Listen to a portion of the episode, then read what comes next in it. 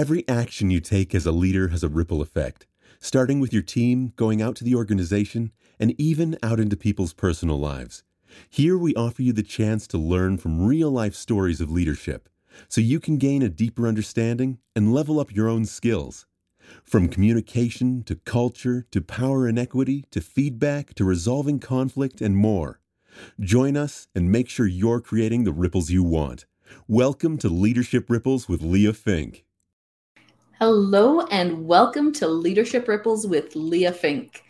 Today, we're diving into conflict. Woohoo! Everyone's favorite.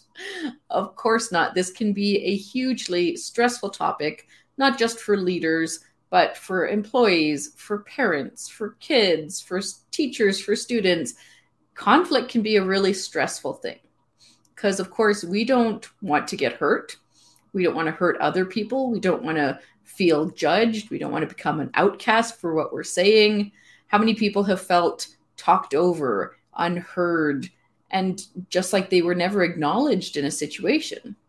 And that can be really hard. And then the conflict escalates and gets to places that we really don't want to be. So that's why we want to chat a little bit about this today. And Effie writes in with their experience. She says, I am part of the C suite for a mid sized organization. I'm having some challenges with one of the other executives.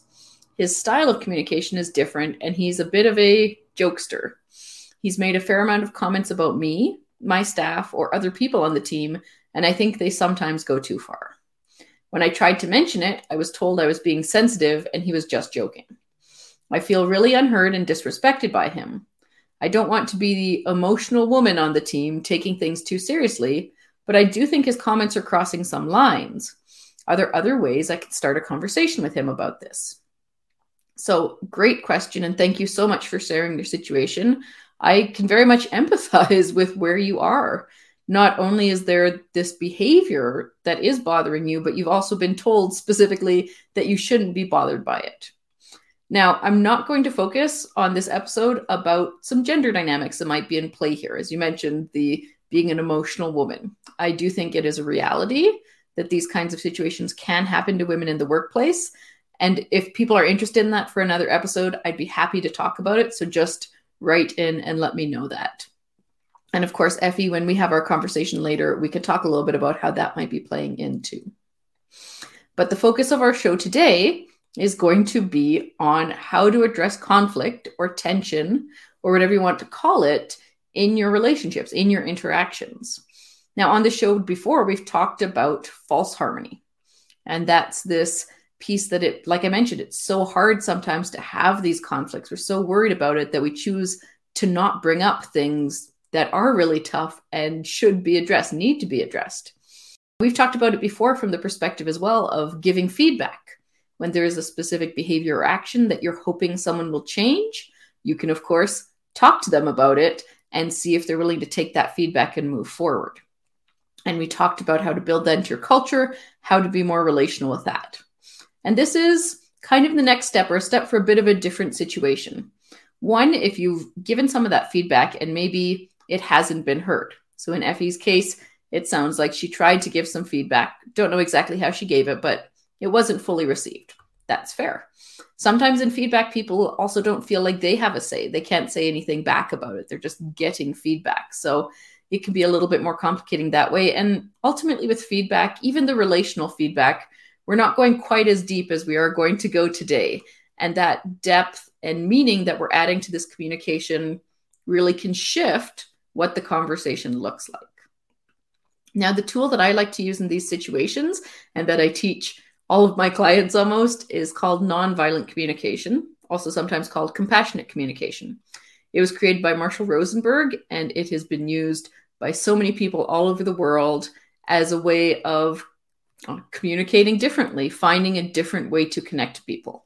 If you're curious about the name, it's not to say that we expect everything's going to end up violently in, in physical altercations, but that the way we connect often, or the way that we try to communicate often, is actually very disconnecting and escalates situations and might lead to that, or at the very least leads to this maybe verbal violence that we use against each other instead of getting to this more meaningful, compassionate, empathetic space.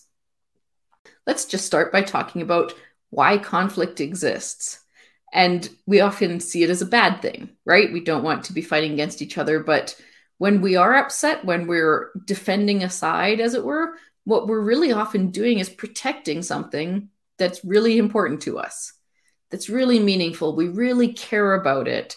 We really believe in it. We, we feel this need to make sure that it's safe or that something particular happens. And that's, of course, not a bad thing you want to care deeply about things and you want to have that sense of honestly um, attachment to it that you're willing to have those emotions that being said we want to express them in a way that actually helps our relationships instead of becoming butting heads and hurting those relationships and ultimately not getting anyone's needs met ultimately the way we communicate often the way that we're trained to communicate in our society is less focused on that and more focused about this idea of maybe winning or getting someone to do what you want or what you think is the right way. And to be fair, that does feel safer. We like to feel in control. Those are all very natural things. And when we focus, though, on that side, we're actually not very likely, though, to get what we want. Have you ever tried to control someone? Maybe when your kids are really little, you can tell them what to do and they'll listen. But outside of that, if you start telling people what to do, even in a leadership position, do they really want to listen to you when you try to control them?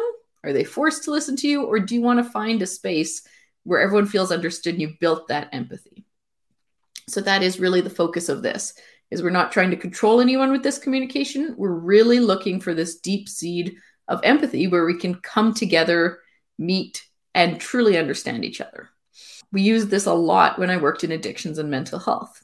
And it wouldn't really surprise you that a lot of often clients' relationships with their families were not great when they came out to our program. And we would teach them nonviolent communication as a way of helping create that understanding again. And it might not surprise you that there was generally a fair bit of conflict in those relationships because, of course, their families might be worried about their health, worried they were going to die. How many times had they told them to stop doing this to themselves, to stop using drugs or alcohol or whatever the case may be. They they tried control and it was from a place of very deep caring, very deep concern about that person. And it didn't work. And what we focused on instead was this developing this understanding and this empathy that we could actually talk. We could really hear each other in a meaningful way. And funnily enough, that's what actually gets the behavior change often that these families were looking for. Because when you feel understood and you feel like you understand the other person's perspective, you move together to potentially towards the same goal. And think about how nice that would be in the workplace to bring these differing opinions, which is actually good to have, to have those different opinions that are causing friction, and to take that friction and turn it into a cohesion that everyone's moving together with these different ideas in the same direction. I think that is really exciting. And that's, of course, what we want for Effie, is to create this deeper level of understanding. And then you can both find ways to get your needs met so it's not a win lose, it can be a, a win win where you're both in a good space. To give an overview of nonviolent communication, I might also call it NVC, it really simply has four components, and that's your observations, your feelings, your needs, and your requests.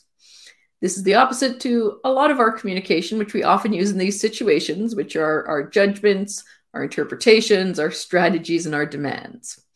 So I'll give a little example as we go through here, and we're just touching on the tip of the iceberg here. We'll probably go further into some of these in later episodes.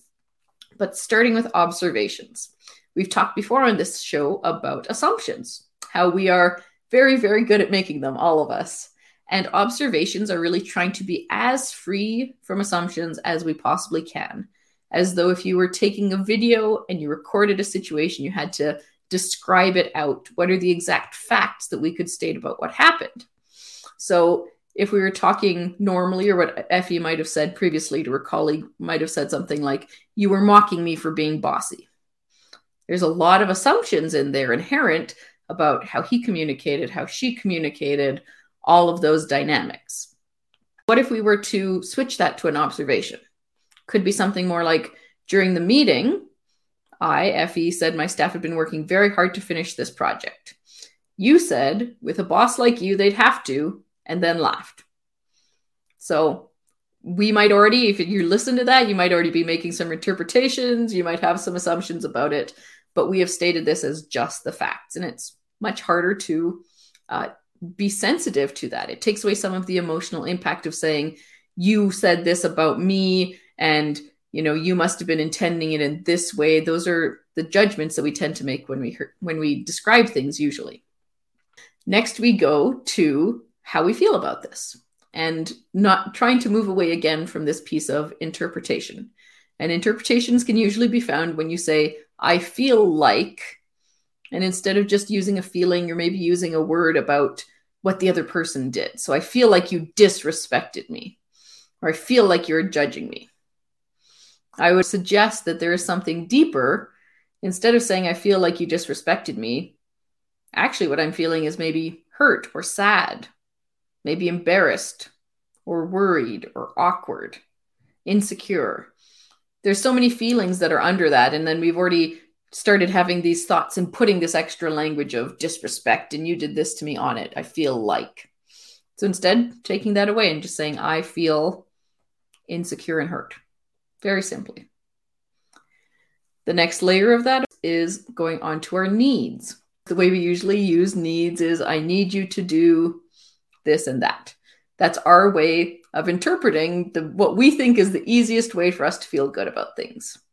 Because of course we all have needs. That's not a bad thing. We have of course physical needs, but emotional and psychological and spiritual needs that are the requirements that we have to be happy healthy humans. So when our needs are met, we get all those good feeling emotions. When our needs are not met, we get those emotions that are a little bit tougher and often we do not enjoy so much. So when we talk about needs, instead of just this strategy of, I think if you do this, I will be happier, what is actually the thing that I am feeling a lack of?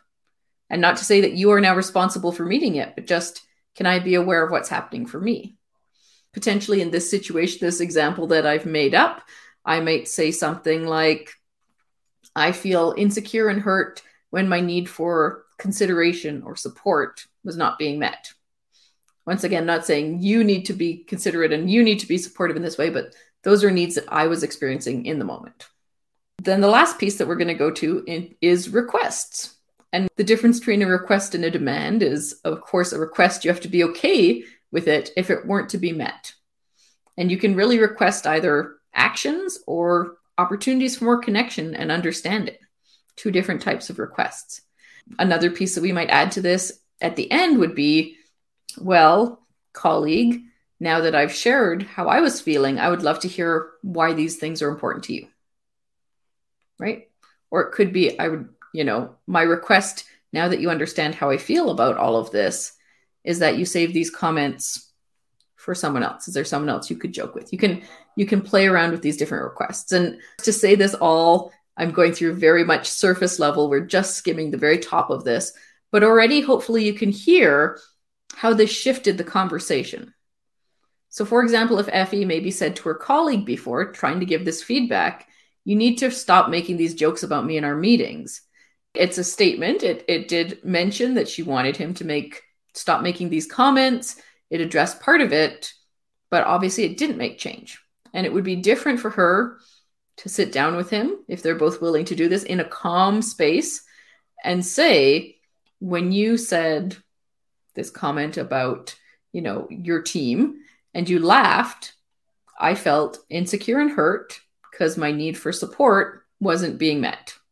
Would you be willing to tell me why this kind of joking is so important to you? very different statements, and those will have really different impacts on the person who hears it. I truly believe that deep down we are all very empathetic people. We care.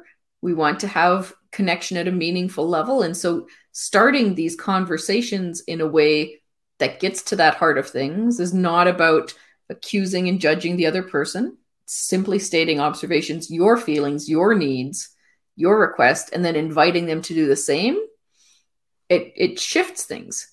And the really great thing about this is you can use it, of course, after arguments or after disagreement, like it sounds like this is. Once you've calmed down, you can use it. There's some different methods you can use that we can maybe talk about in future episodes, even when people, one person is escalated. You can use it for yourself As a reflective practice, I know that when I'm having really big emotions, I go, "Oh, what am I needing right now? Like let's let's start to deep dive into this." And you can also use it with your team. We've talked before about that spectrum of task to relationship focused communication. This is very much on that relational side. This is a great space when you're trying to explore different viewpoints and different things that are meaningful for people. Let's really get down to what that meaning is. We mentioned needs before. We mentioned goals and hopes and fears. This is very similar. We're diving into a better understanding of a person and what they're really caring about, what they're really protecting and valuing. I hope that you're able to use this. Look into the resources. There's a ton of resources for nonviolent communication. They're fantastic. You can't miss it if you Google them. I'm also happy to do and probably will end up doing some more episodes deeper diving into what each of these are and what it really means for you in the workplace. And Effie, of course, I will be following up with you specifically so we can talk through the situation a bit more, make sure you really got your question answered. And a reminder to anyone else who might have a story or question they want to share or a topic they want me to expand on, you can write those in. And if you if I do pick that and have your story on the show, I'll follow up with you with that complimentary session to really make sure we got your question answered. And if you want to join us live so you can comment and ask your questions, we would love to have you. The link for that is in the description below. If you are a regular viewer of the show and you have been enjoying it, I would ask that you please go to your favorite podcast app and make sure to rate us and leave us a review. If you have some feedback, we would also love to hear that. So please reach out. I want to thank you so much for listening, so much in your willingness to engage in these potentially uncomfortable conversations and give some of these things a try. Thanks so much for listening, and I look forward to seeing you next week. We hope you enjoyed the episode. Make sure to subscribe, comment, and connect with Leah at meetleah.ca.